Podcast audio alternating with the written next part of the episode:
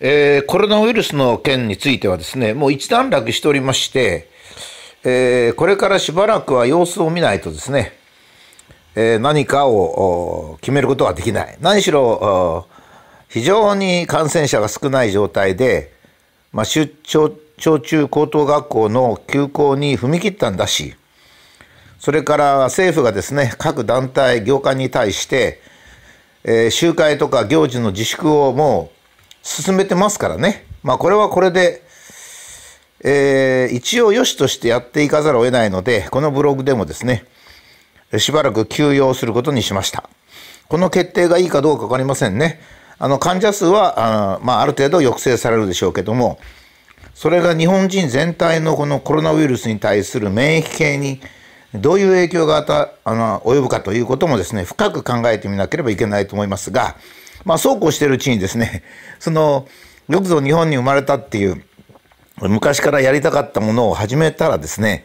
ちょうどコロナウイルスでいい例題が出てきました。それで、ああ、なるほどなと思いましたので、えー、それをですね、まあ、取り上げたいと、いうふうに思います。えーとですね、えー、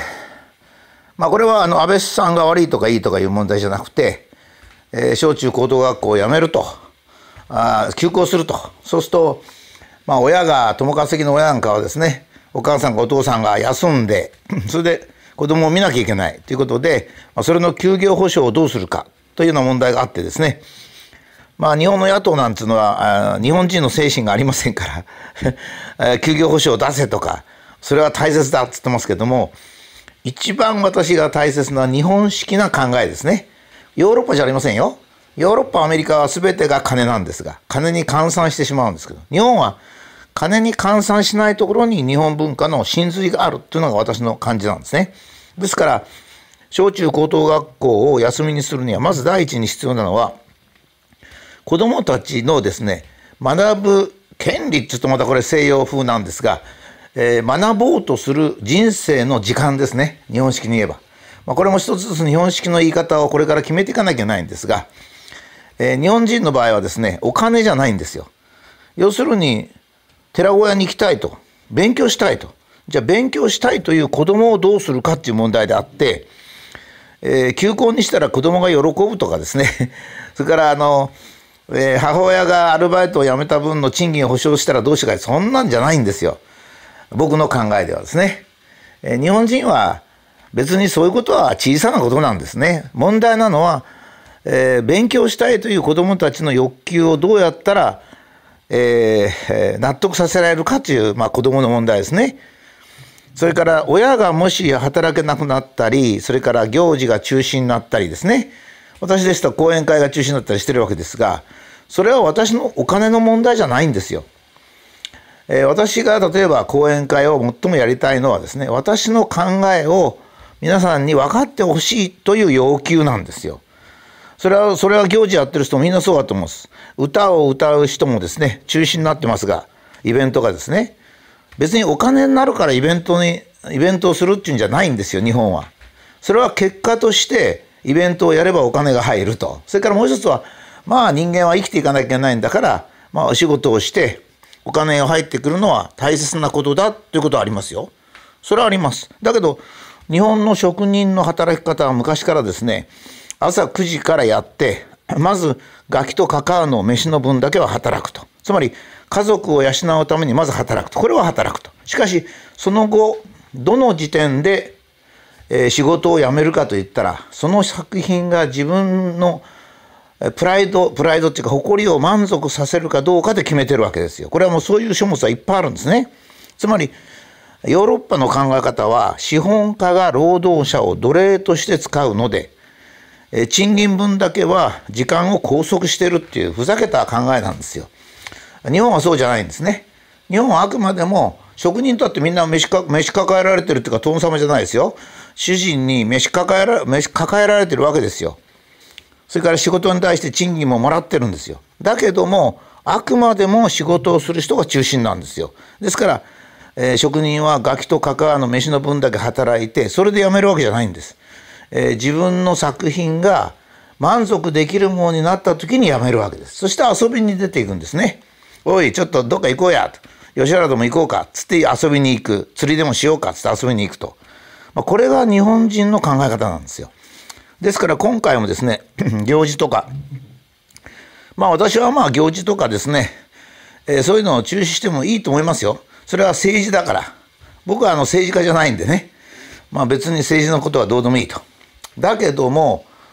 えー、日本人がですね、自分の人生の一部を奪われるわけですよ。大げさに言えば。それはいいのかっていうことなんです。それ説明の仕方は政府はいろいろありますよ。お金じゃないんですよ。それから経済活動が下がるとか GDP が何パーセント下がるなんていう計算がいっぱい出てますけど、そんなの全然死を末端のことで、日本人の人生は決まってますよね。例えば平均80歳なら80歳、65歳なら65歳まで働く。その時間の1時間1時間は日本人のものなんですよ。安倍さんのもんでもない、政府のもんでもない、まして経済界の問題だとか、GDP の問題じゃないんですよ。ですから説明の中心はですねお金のこととか GDP のことじゃなくて日本人が働けなくなる随分働く機会は減りましたよ。このこのあの半半年は半月は相当減るでしょうね。3月中は。その分を どう考えるかっていうことですよ。政府がどう考えるか。いや申し訳ないと。申し訳ないって政府言う必要ありませんよ。コロナウイルスがもしこのままいくとこのくらい増えると。具体的に言わなきゃいけませんね。このくらい増えると。そうすると日本人の働けなくなる時間はトータルとして、えー、何何億時間だとこれに対して今対策を取っておけば、えー、コロナウイルスが流行ったら5億時間なら5億時間の時間を損して、えー、日本人は人生を奪われるだけども今対策を取っておけばその100分の1の、えー、500万時間で済むと。だから政府は日本人の人生を豊かに、より豊かにするためには、この際思い切ってコロナウイルスの抑圧に力を注がなければいけない。というような説明をしてほしいんですよ。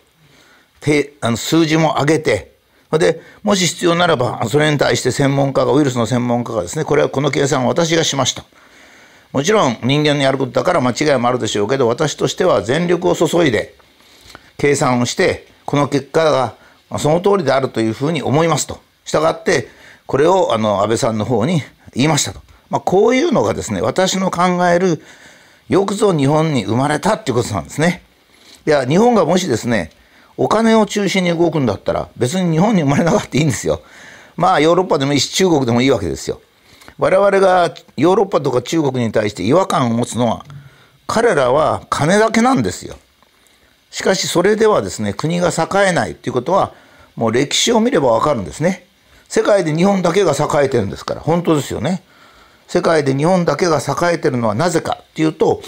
日本はお金とかそういうんじゃなくてお金よりか貴重なもの例えば今度だったら子供の勉強する、まあ、権利っていうかまあ、勉強したいという気持ちをどうするか、まあ、権利だとか義務とかそういうのでもやないんですよね日本の考え方は。それから多くの日本人が1時間でも有効に人生を過ごす有効に過ごすっていうことは